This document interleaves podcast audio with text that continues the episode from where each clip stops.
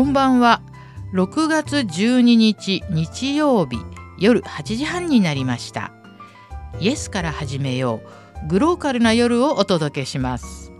FM84.2MHz ラジオつくばからお送りします。お相手は一般社団法人コモンニジェールの福田秀子です。この時間ではグローカルな夜とタイトルにもあるようにどんなに遠い場所でも人の頭の中では想像力ということでグローバルとローカルを一瞬で行き来できるという考えから来ています。そんな番組内容にしたいと思っておりますのでどうかよろしくお願いいたします、えー、実は今日は児童労働反対世界デーなんです。え児童労働をなくすことを世界に呼びかける日として国際労働機関が2002年に制定したんですね。これですあの児童労働といっても例えばまあね私が活動しているニジェールの子どもたちは水汲みとかお家の手伝いはねしますよ。でもこの場合の児童労働反対というのはまあ、こう最悪のね形態のその児童労働の撤廃を呼びかけるために毎年世界各地でさまざまな活動活動がね展開されてるんですね。あのまあえー、先進国にねあの出すための、まあ、いろんなものをこう農園とかあるいはこう昔はねあの絨毯なんかすごくね指摘されてましたけどあれもうね人間の欲望っていうのはね本当にすごくてペルシャ絨毯なんかやっぱり子供の指で折った方があの細くてもすごい細工の絨毯ができるんですね。ですから昔はあのやっぱ指だけはね本当に子供の指というのは細いですから子供にその絨毯を折らせていて、まあ、それが問題になったりしたんですけど人間のこうそういう何て言うのかなこう欲望っていうのは衣食住とかだけじゃなくてそういう細工物とかあるいはもう子供を使えばねもちろんお金をそのちゃんと払わなくていいという悪い人たちがいますのでねそのそういうところの最悪のその労働だけはもうやめようじゃないかということを呼びかけたそういう今日はあの日になっています。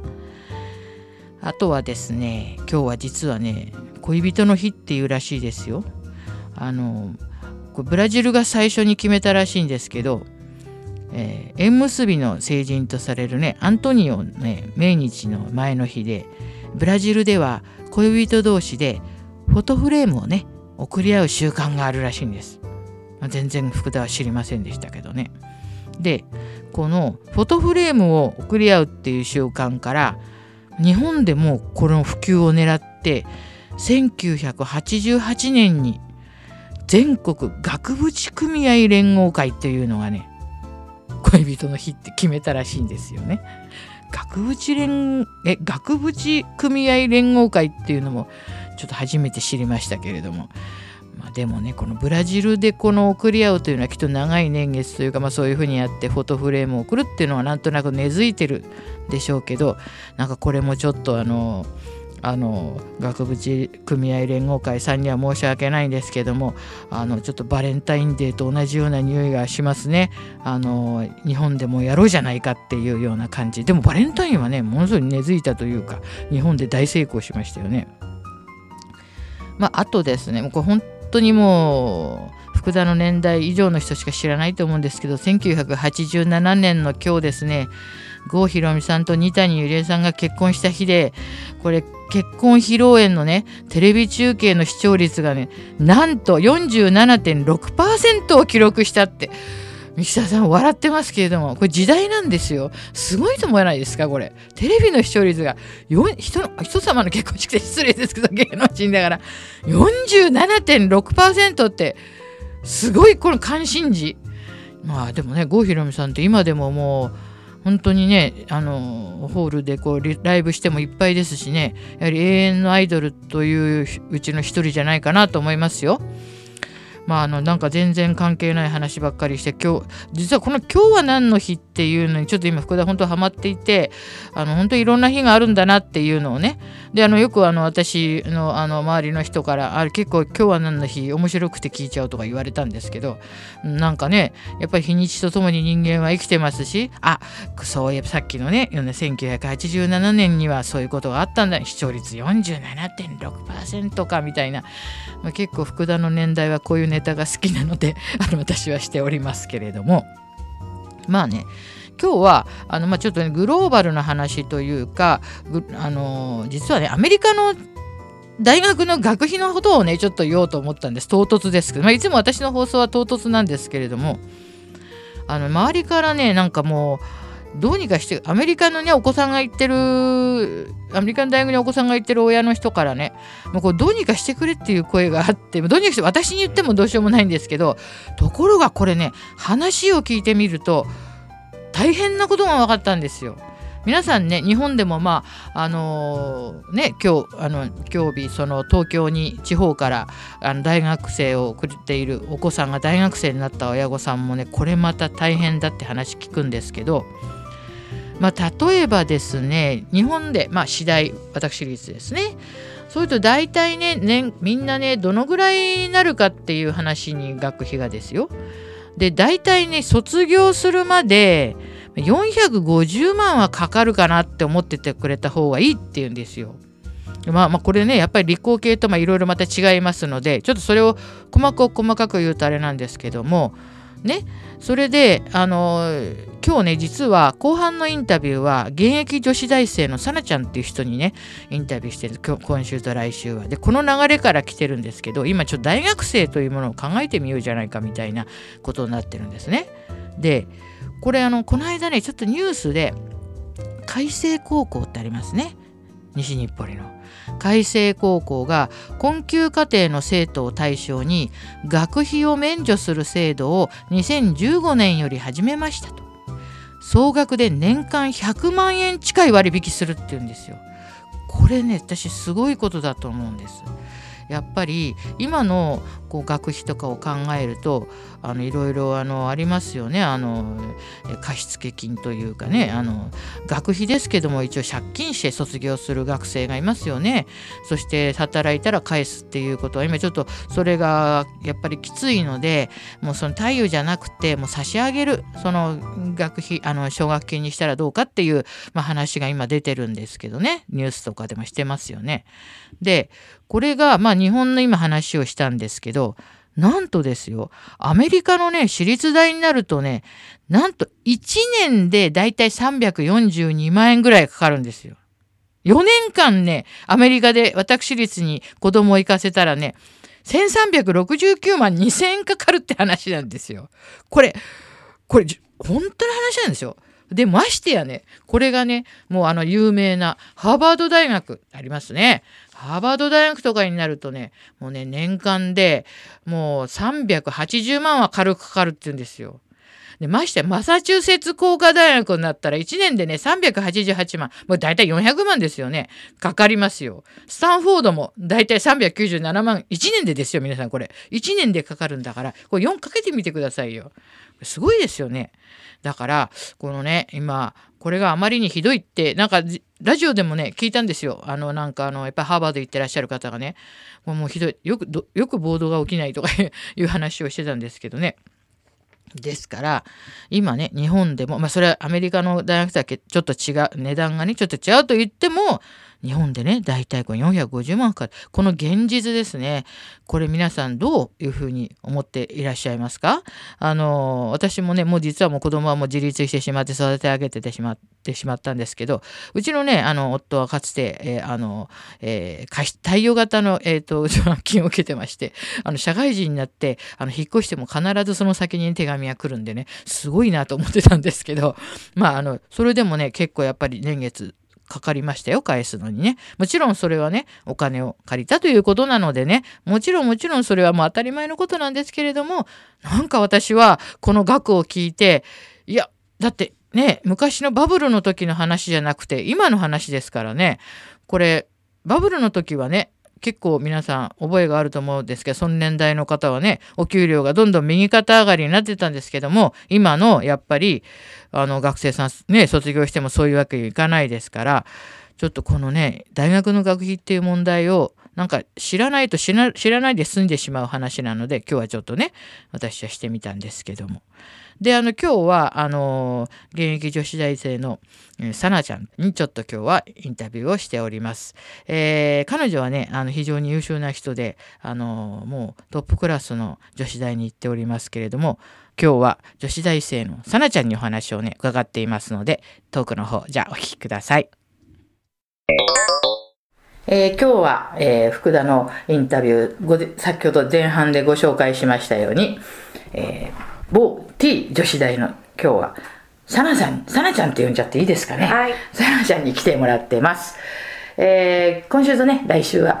現役女子大生の、えー、福田の好きな現役女子大生のお話を伺いたいと思いますけれども、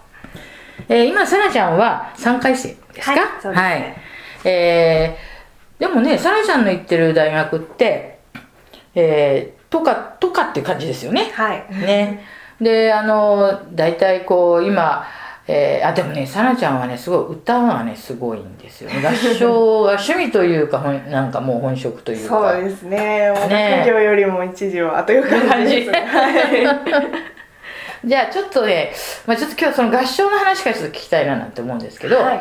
合唱ってもうでも随分もう小さい時からしてるって感じですかね。と合唱自体を本格的に始めたのは高校の部活からなんですけど音楽自体はその3歳から始めたピアノをきっかけに、まあ、ずっと今までやってきてもともと音楽はね好きな、はい、合唱はすごいこういう福田の失礼な質問はなんか悪いんですけど合唱はどこが楽しいですか？いやもう多分普通の人だったらもう合唱といえばあの中学とか高校でやる合唱コンクールでもうすごい嫌な思い出っていう感じのね、人が多いと思うんですけども一人で歌うのと違うのがその人と人の声が合わさって一つ音楽が生まれていくっていうこと。で、うん、人と歌った時に自分の声が重なってハーモニーができるってそれがすごく感動なんですよなるほど。一人の歌ではできないっていうそれが魅力的ですね、はい、じゃあ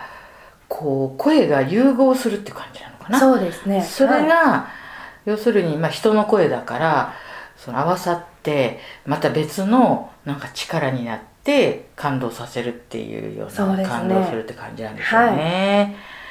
はい、いやあのねやっぱそれでまあ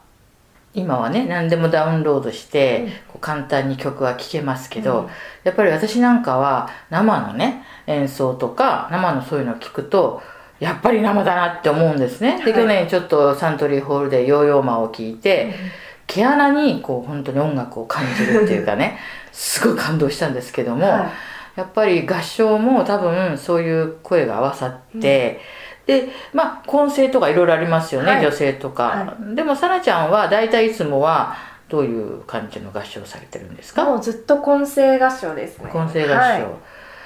でまあ唐突こうごめんなさいね私素人なのでね。あのねさなちゃんがパッと言われて好きな曲っていうのは自分も歌ってて、はい、なんかこう入り込んじゃうっていうかもう本当こう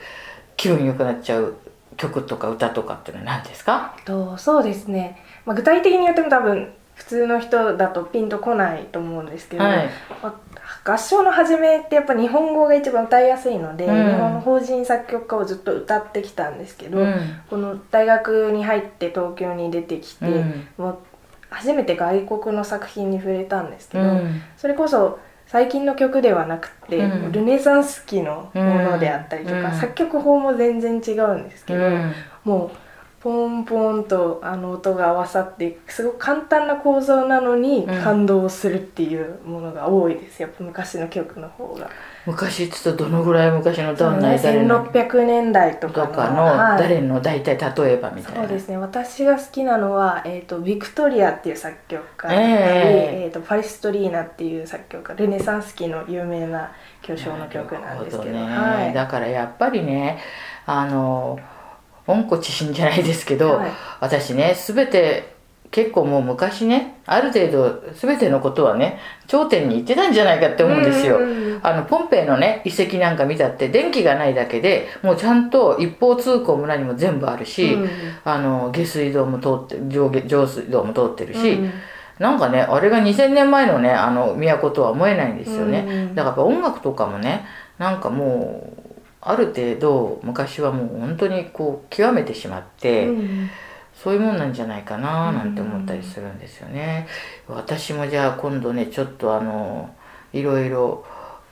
勉強するというか少しねいろいろ聞いてみたいななんて思いますね。もうそれこそあの昔の曲っていうのを歌われてる内容は聖書の内容ばっかりなんですよね。で神に対する祈りを捧げるっていう内容が多いんですけど、それがどんどん多分発展していって、うん、自分の気持ちを乗せて歌うっていうことが主流になって、まあ、現代ではもっと複雑な言葉だったりもね、曲になってますけど、そういう感情がうまく表せるっていうか、まあ、昔から変わらないのかなって思います。なるほどね。まあ昔はね、ほらあの字の読めない人とかがいたから、うん、教会とかでも宗教画でも絵でわかるようにとか、ある意味歌でもね、うん、多分そうだったと思うんですよね。だからなるほどね。なんかそういうねやっぱりあの、まあ、この私のこの放送も、はい、グローバルとローカルを行き来するっていう極端なところを行き来すると人間っていうのは脳も柔らかくなるし、うん、いろいろいいっていうところからこのタイトル来てるんですけど、はい、やっぱりルネッサンスその昔のね歌を歌うっていうことはねこの今現代に生きている人たちは特にねなんかそういう方法であの過去の人と話をできたりとかするから、すごくいいと思うんですよね。うん、そうですねね、はい、でもねこの若いね皆さんこのラジオだから分かんないと思いますけどピチピチしてますよさなちゃんは。そういう人がねそういう昔のね歌を歌う時なんていうのを聞くとねなんかね福田はすごくね嬉しいわけですね。じゃあ今度はちょっとまああの今ねこの間もねあのちょっとハーバード大学の学士が学費が高すぎるって話が今いろいろ出ててあの日本もね今朝のニュースじゃなくて、えっと、ちょっと前ですかね、はい、ちょっと前のニュースであのなんか給付型のね学費をその奨学金か今まではもうあの変換対応型っていうか あのねあの私福田も周りで日本育英会にずっとあのもうどこまでもついてくるって苦しんでた人もいてますけれども 追跡と言ったら育英会って、まあ、こう名前出してっていうのはわからないですけどあのすごくねあの言ってていやそれだってちゃんとお借りしたお金だからね。別にいいんですけどもちろん当然返すんですけどやっぱりね結構きついものがあるっていう話になってて、そして今度からはもう給付型もう返さなくていいよっていう奨学金というかねあのそういうものが出るっていうことがちょっと前に決まったらしいんですけども、うん、あのさなちゃんの行ってる大学もそれはそれはそこそこしますか？やっぱり学費は。いやもうかなり。かなり。はいもうそれこそ親に、まあ、今までずっとお金を出してもらってますけども、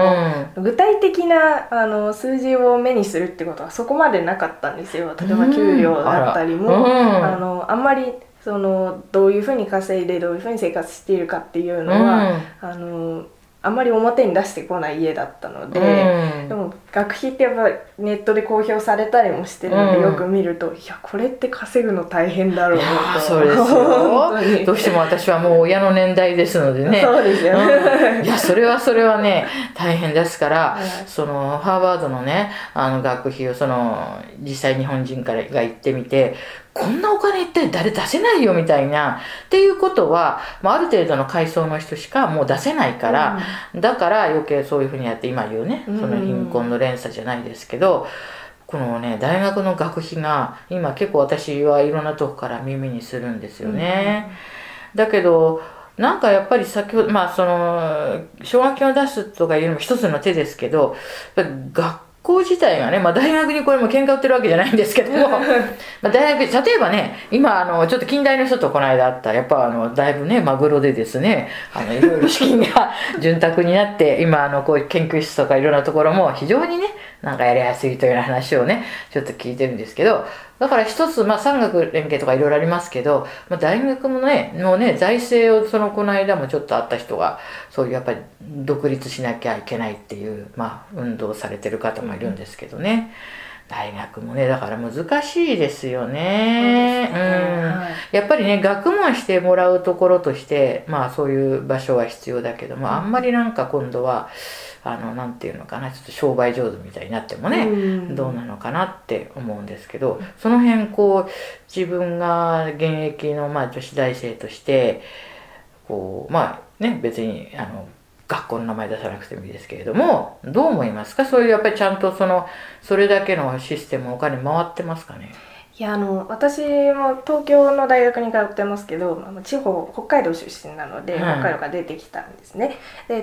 っぱそういう遠いところから出てくるっていうのはイコール生活にもお金がかかるんですよ。そうですね。当然当然下宿っていうかね、はい。あの借りなきゃいけないからね。一人でまた別に生活をするってことはそれだけお金がかかるうので、それも加えなきゃいけないしと。それから地方は学べることっていうのは限られるんですよね、うん。どうしても。まあ、あの学びの面以外でもどうしても東京に集中しているっていうのが多いので東京にみんな出てきたがるんですけどもうん。地方でそういう一人暮らしをしなくてももっと学べる環境があれば出てこなくてもいいのかなって思うこともありますし、うん。でまあ、出てくる分あの遠くからも人が出てきやすいような環境がそれこそ学費をもう少し、あの払いやすくするだったりとか、うん。そういう対応がないとあの近場から通ってる人とまた格差もできてしまうと思いますし、うん。その点ではあの自分で生活してても実感することは多いです。うん。そうですよね。やっぱり自宅留学自宅通学生とやっぱ地方から出てきた人は食費からうん。授業費からもうすごいお金が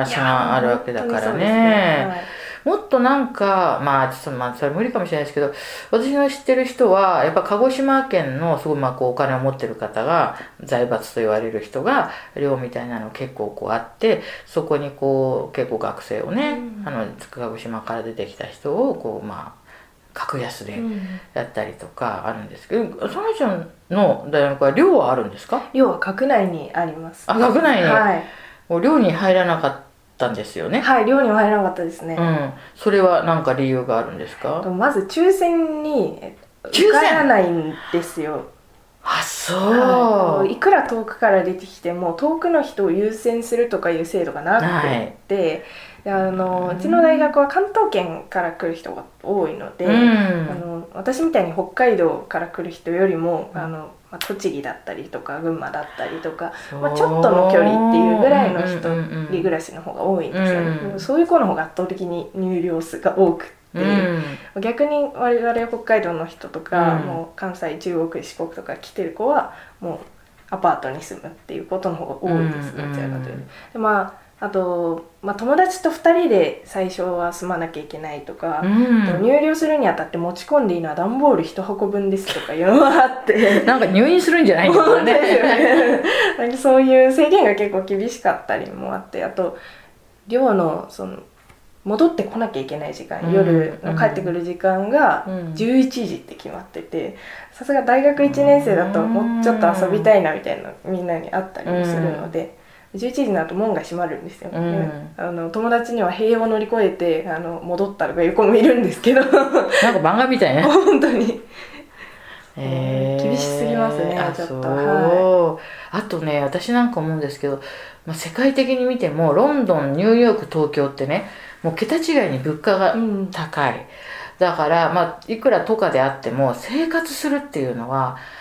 お金のある人はいいけどもね、でもね東京とか東京圏はね結構厳しいましてや学生には。うん。でやっぱりねもうちょっとなんかいろいろねあの学生にはなんかこうもっといろんな策を講じてあげてもねいいんじゃないかなって私なんか思うんですけどね。うんなんかやっぱりこ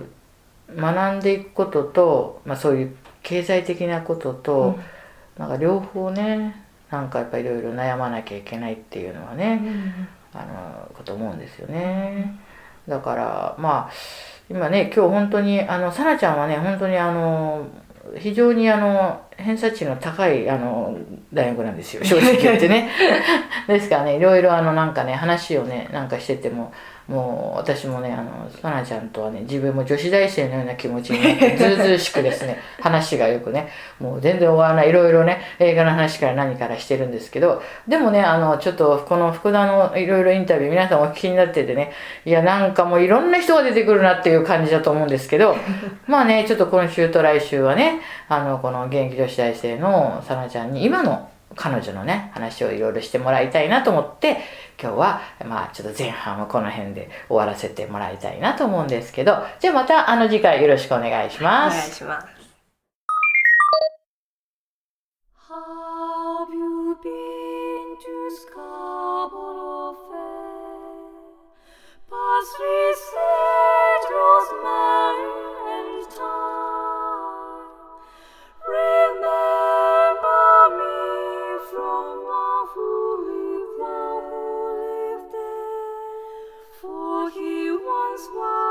true love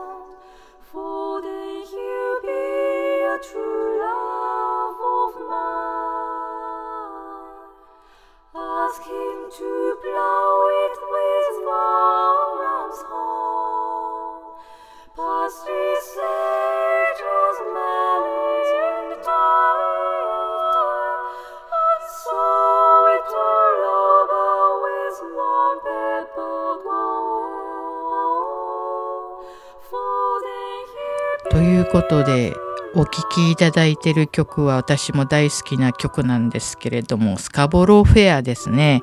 あのさなちゃんもねあの合唱が趣味でこの人の声のハーモニーっていうのがねとっても素晴らしいって話を話の中でしていたんですけれども、えーこのね今回の曲もいつもの吉野裕二さんが提供していただいた曲で心が洗われるような曲ですね。であのさなちゃんはね近々英国の方にあの留学するという予定らしいのでまたこの曲をね選んでみました。ね、スカボロフェアいいですね。あのこれね古いねあのイギリスのね民謡なんですよ。えですからこれはあの別にサイモンとガーファンクルの歌というわけではないんですね。彼らも民謡を歌ってたんですね。では、えっと、ちょっとね、告知を少ししたいなと思うんですけれども、えーサハラ砂漠移動図書館という私の、えー講演ですけれども、6月16日に、あの、今度表参道の方でね、あの、行いますので、えーっと、これから学校というですね、これから学校の学校は楽しく、それから交通の校、交わるっていう、そういう団体があるんですね。そのアットマーク西麻布というちょっとサイトの方を見ていただきますと詳しく出ておりますので、えーっとまだ若干席があるのかもういっぱいという話も聞きましたけどちょっとね興味ある人お近くの方ちょっと問い合わせてみてください。えー第2回目にも今回はねなります。えー共催は桜組さんというですねアロマテラピーの方たちの団体なんですね。非常にあの福田はですねこの講演はあの皆さんの癒される視線癒してあげようという方たちですので普段、えー講演していてもですね私が全然疲れずに癒されてしまうというあの不思議な講演となっております。ぜひ皆様もしお近くの方でまたあのこのような福田のラジオを聞いた方でもちょっと聞いてみようじゃないかということはまたねちょっとタイトルもいつもと違うようになっていますのでぜひいらしてください。ではまたあの皆さん来週お耳にかかりましょう。さよなら。